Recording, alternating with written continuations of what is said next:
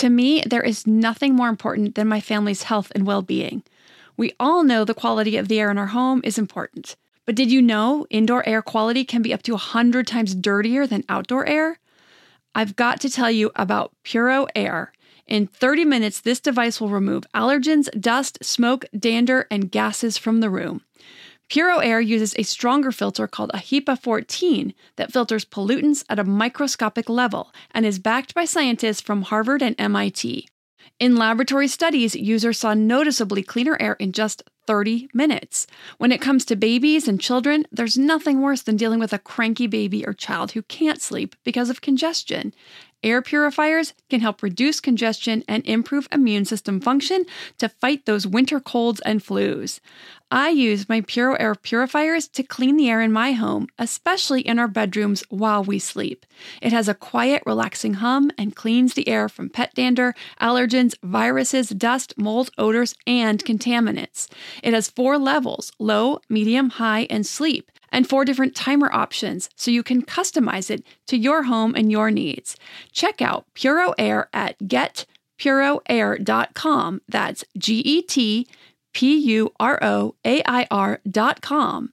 Puro Air is the only air filter that uses a HEPA 14 filter. That's getpuroair.com. Welcome to the Your Village podcast, Parenting Beyond Discipline. Your Village is the most comprehensive site for evidence based parenting classes available on demand at yourvillageonline.com. Our 50 plus classes give parents the foundation, steps, and tools for creating strong, healthy relationships with their children, resulting in responsible, cooperative, happy, and successful children and families. My goal is to help parents support their children in finding and reaching their own unique potential. The podcast is a place to learn about all things parenting and get your questions answered. I'm your village founder and your host, Erin Royer. Like I mentioned before I went on vacation, I got this great question a little while back from one of my listeners who is an overwhelmed single parent. Libby shared her deeply personal struggles with me, but I realized that I haven't shared about my personal story. Yes, I talk about my kids and some of our struggles and how I deal with them, but I mean my true personal story, my true why as to why helping parents is so important to me. Because this parent was brave enough to share her story with me, I realized it's time for me to be brave enough to share mine with all of you. Now, Libby shared with me that she grew up with a difficult upbringing and is currently in therapy working on past issues with abandonment. She is trying her very best to give her kids security and attention, but feels like she might be falling short, since she often feels burnt out. Not just from taking care of everyone's basic daily needs, but additionally working on her own personal emotional health and growth.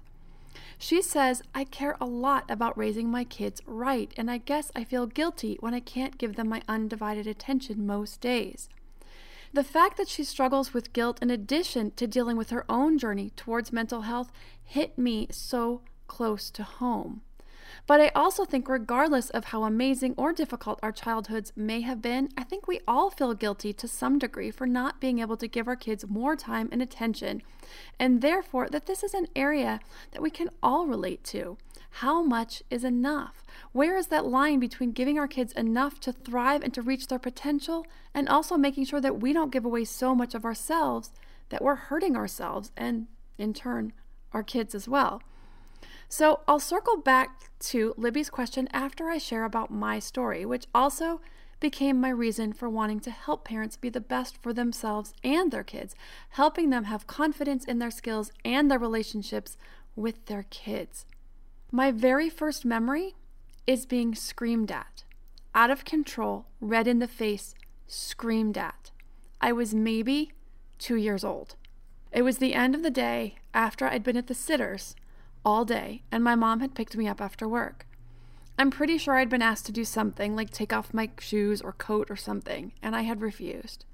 My mom's boyfriend had dropped off Disney books and balloons for me, and I was so excited to look at them. Then the out of control screaming and threats started. She was out of control. I was scared and I broke down and I had a tantrum of my very own. This is my first memory. Fast forward some 36 or so odd years later, and I'm rocking my very own newborn baby boy. It was the witching hour, after 4 p.m., with a high needs baby who didn't know how to sleep. He was beet red, screaming his little lungs out. I looked into this sweet little face, this innocent and amazing little being that I had made, and I cried because I loved him so much it overwhelmed me. And in that moment, I swore that I would not let his first memory of me be something negative, that his first memory of me would be something sweet and loving or silly or anything other than fear, anger, or sadness. As you may imagine, that incident was very much a foreshadowing of a lot of my childhood. And I don't mean to send the impression that there were not good moments or that my parents didn't do nice things for me or work hard to make or try to make my life a good one. They did, in their own way. But unfortunately, it was overshadowed by a lot of anger throughout the years blow ups, screaming, yelling, verbal, and yes, even some physical abuse. It meant a lot of resentment on my part. It meant they lost a lot of credibility to guide me, especially once I was a teen. It also meant that the level of our connection was, and still is, very limited. Too much pain, too much hurt, too much lost trust. So, how was I going to do this? How was I going to forge a different path with my family? How would I find a different roadmap when I didn't know where or how the road started? It didn't matter. I was going to find it. The price was too high if I didn't. As I thought about this over the following weeks, I decided that I wasn't just going to help our family, but that I wanted to help as many parents and families as I could that I was going to figure out the path and then share it with any parent who was interested in changing patterns in their own families, or just any parent who wanted tools to make the best family they possibly could. So I decided to go back and get my master's in psychology and to make my specialty child development, parenting, and families. I wanted to save families from as much pain as possible pain of regret, pain of misunderstandings, pain from lessons learned the hard way or not learned at all.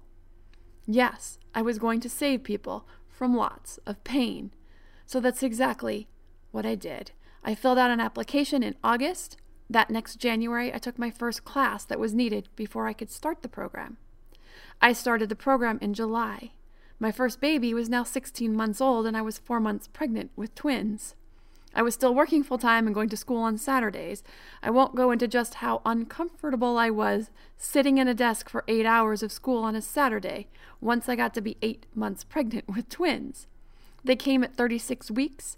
I gave birth and went back to school the following Saturday, taking my newborn son with me so I could breastfeed and, of course, snuggle him in a carrier.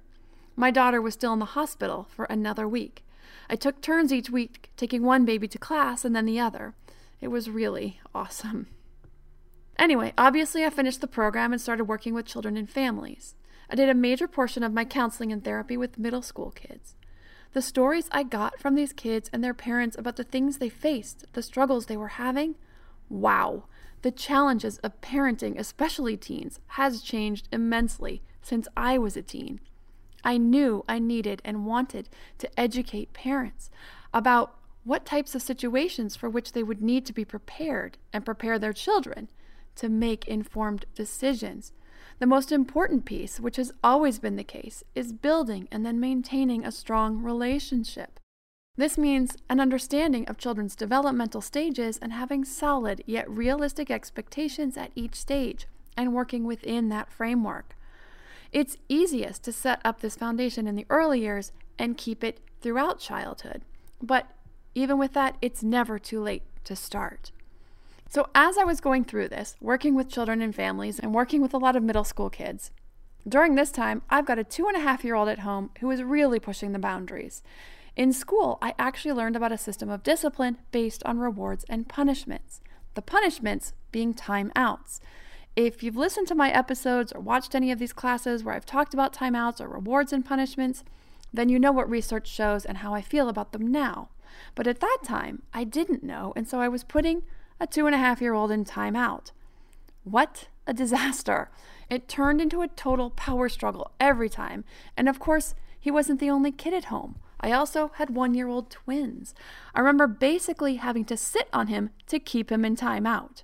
Okay, not literally, but he would not stay unless I was keeping him there. It was exhausting for me. It seemed to escalate the conflict.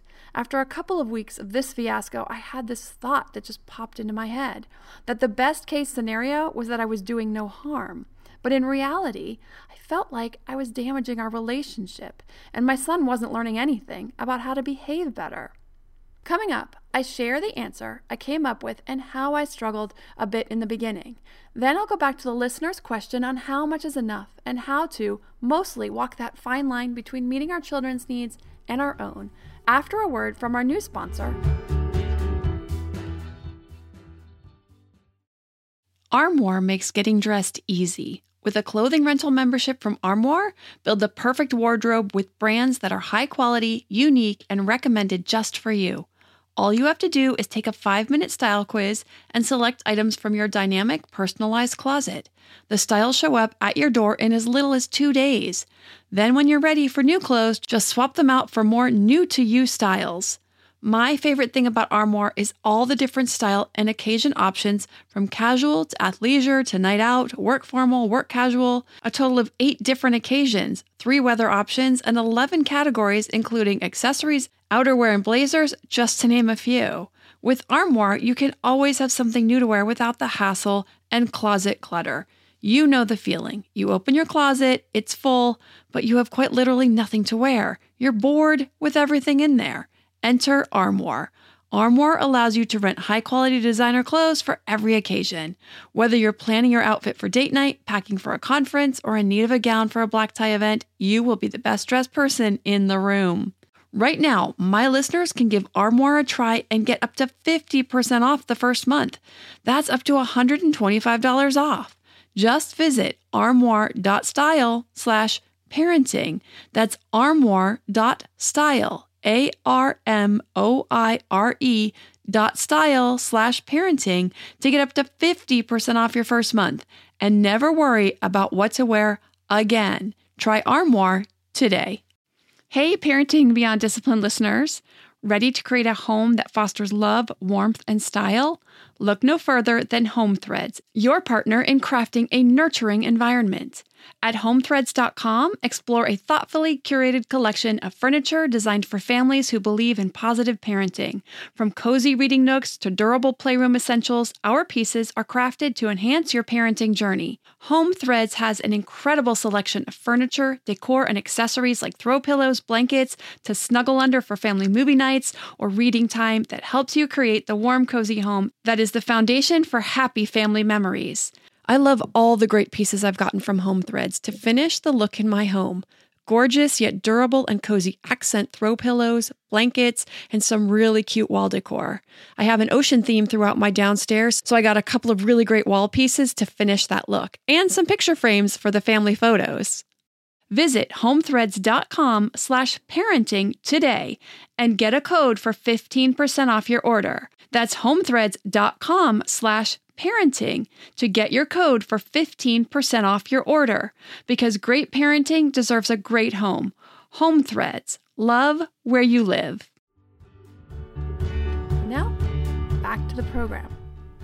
I'm struggling with a two and a half year old who won't stay in timeouts unless I practically sit on him. I'm frustrated and it's wearing me out. He's getting more angry with me and determined to win, and so we have a power struggle. I feel ineffective as a parent and I feel like I'm damaging our relationship.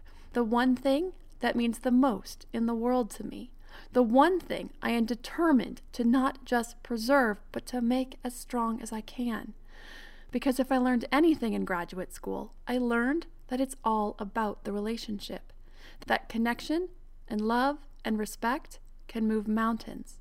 So I knew that what I was doing was not the answer. I knew I had to find a better way. So I told my supervisor at work that I wanted to study more about child development and discipline methods. So she supervised my research. When I started learning about positive discipline and the tools, and there was no punishment per se, but that I was to rely heavily on positive methods, focusing on positive behaviors in order to motivate more positive behaviors, I was feeling like I was adrift in the middle of an ocean without a paddle. Because what do you do when your child misbehaves? And we were having quite a bit more misbehavior at that point in time. My parents relied heavily on punishments. Here, I thought I was doing so well just using some timeouts rather than shouting, fear, intimidation, threats, or spanking or other physical forms of punishment. But this was really a big paradigm shift for me. I like setting goals and having solid plans in place. When X, do Y results in Z. That's what I wanted. But obviously, my previous Y, when confronted with X, wasn't leading to Z anyway. So I was committed to learning more about positive discipline. I loved everything I read and studied about it. I knew it was the way to build respectful relationships and teach and guide and mold my children into becoming the great human beings they had the potential to be. But I knew it was going to take practice and commitment until it became second nature. So now, for the question from Libby, a single mom who's feeling like she doesn't have enough to give her kids and is wondering how much is enough. She asks, Can you clue me in on the psychology of what a child needs as far as attention, etc.? Often, when both of my kids are home, ages four and five, and playing or fighting, I'm usually in the midst of doing dishes and making dinner etc. And then before I know it, it's bedtime. There is a bedtime ritual, which includes me giving them a foot massage and asking, trying to discuss their day, then telling them how much I love them. Is that enough? So there's a long and a short answer. The very short answer is yes, this is enough. I will go into a bit of a longer answer without going too long because that could cover several graduate courses in psychology and child development and way more information than is really necessary here. So, kids and humans have several different needs. First is their physical needs food, sleep, warmth, water. Then is the social emotional needs, the feeling of belonging. A large portion of this foundation, what we call attachment, is built in infancy in that first year to 18 months.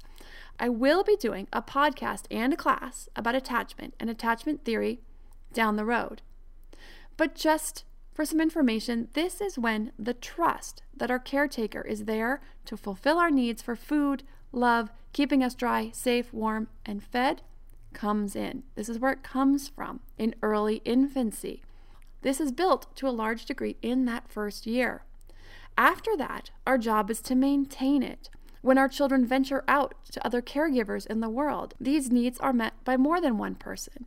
There is, of course, what we call the primary caregiver or caregivers, which is usually one or two, depending on family structure. And then secondary caregivers like teachers, nannies, or close family members or friends.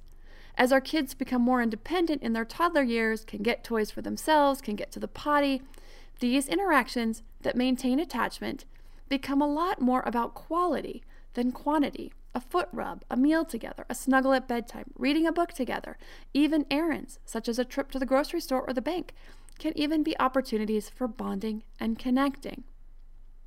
So, what this means is no, we don't have to be at our kids' beck and call when we're home and trying to run the household so that they can have food to eat and clothes to wear. Does it mean that if our kids' fights are escalating, that we need to stop what we're doing and step in and assist them and teach them good conflict resolution skills? Yes, of course. But it also means that bonding time together doesn't need to be a lot to make a big impact. So, a little bit of focused time every day, yes, Great. Like I already shared, reading a book, giving a foot rub, some snuggles is plenty. My daughter is very girly and loves to do things like paint nails, so we do that together every so often. I'm not girly, so I don't care about keeping my nails painted. If I did, we'd do it more often. These are small but powerful opportunities to connect. But also to reiterate what I already shared quality time does not even have to be time where the sole purpose is about the kids, running errands, but still enjoying time together. My kids love to run errands with me. Different kids like different errands, so I'll take one or two on each errand, and we all have a really nice time together. Also, cooking with kids. I know many times it is easier and faster to just do it yourself, but if you can spare those extra five minutes to let a child help add some ingredients or stir, those few extra minutes of prep time to be able to spend that 15 to 20 minutes doing something together can be well worth it and can go a very long way, including improving behavior, which may save you time down the road in dealing with negative behavior. Then, when you can, some very special time doesn't need to be anything big a trip for ice cream or a donut or just to sit and talk, a trip to the park, a trip to the library, to things that are a little more time consuming like dinner or out to a movie. And these can be fewer and further between. This is plenty and will go a long way in building and maintaining the bond and keeping communication open as kids age. So, Libby, I hope this answers your question and any other parent who also has had any concerns about whether or not they're spending enough quality time with their kids. If you have a question about quality bonding time with your kids or any other parenting questions, you can send it to podcast at yourvillageonline.com. Thanks for listening and see you next time.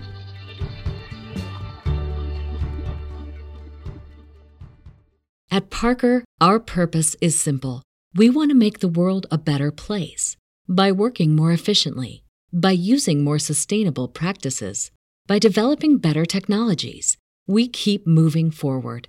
With each new idea, innovation, and partnership, we're one step closer to fulfilling our purpose every single day. To find out more, visit parker.com/purpose. Parker, engineering your success.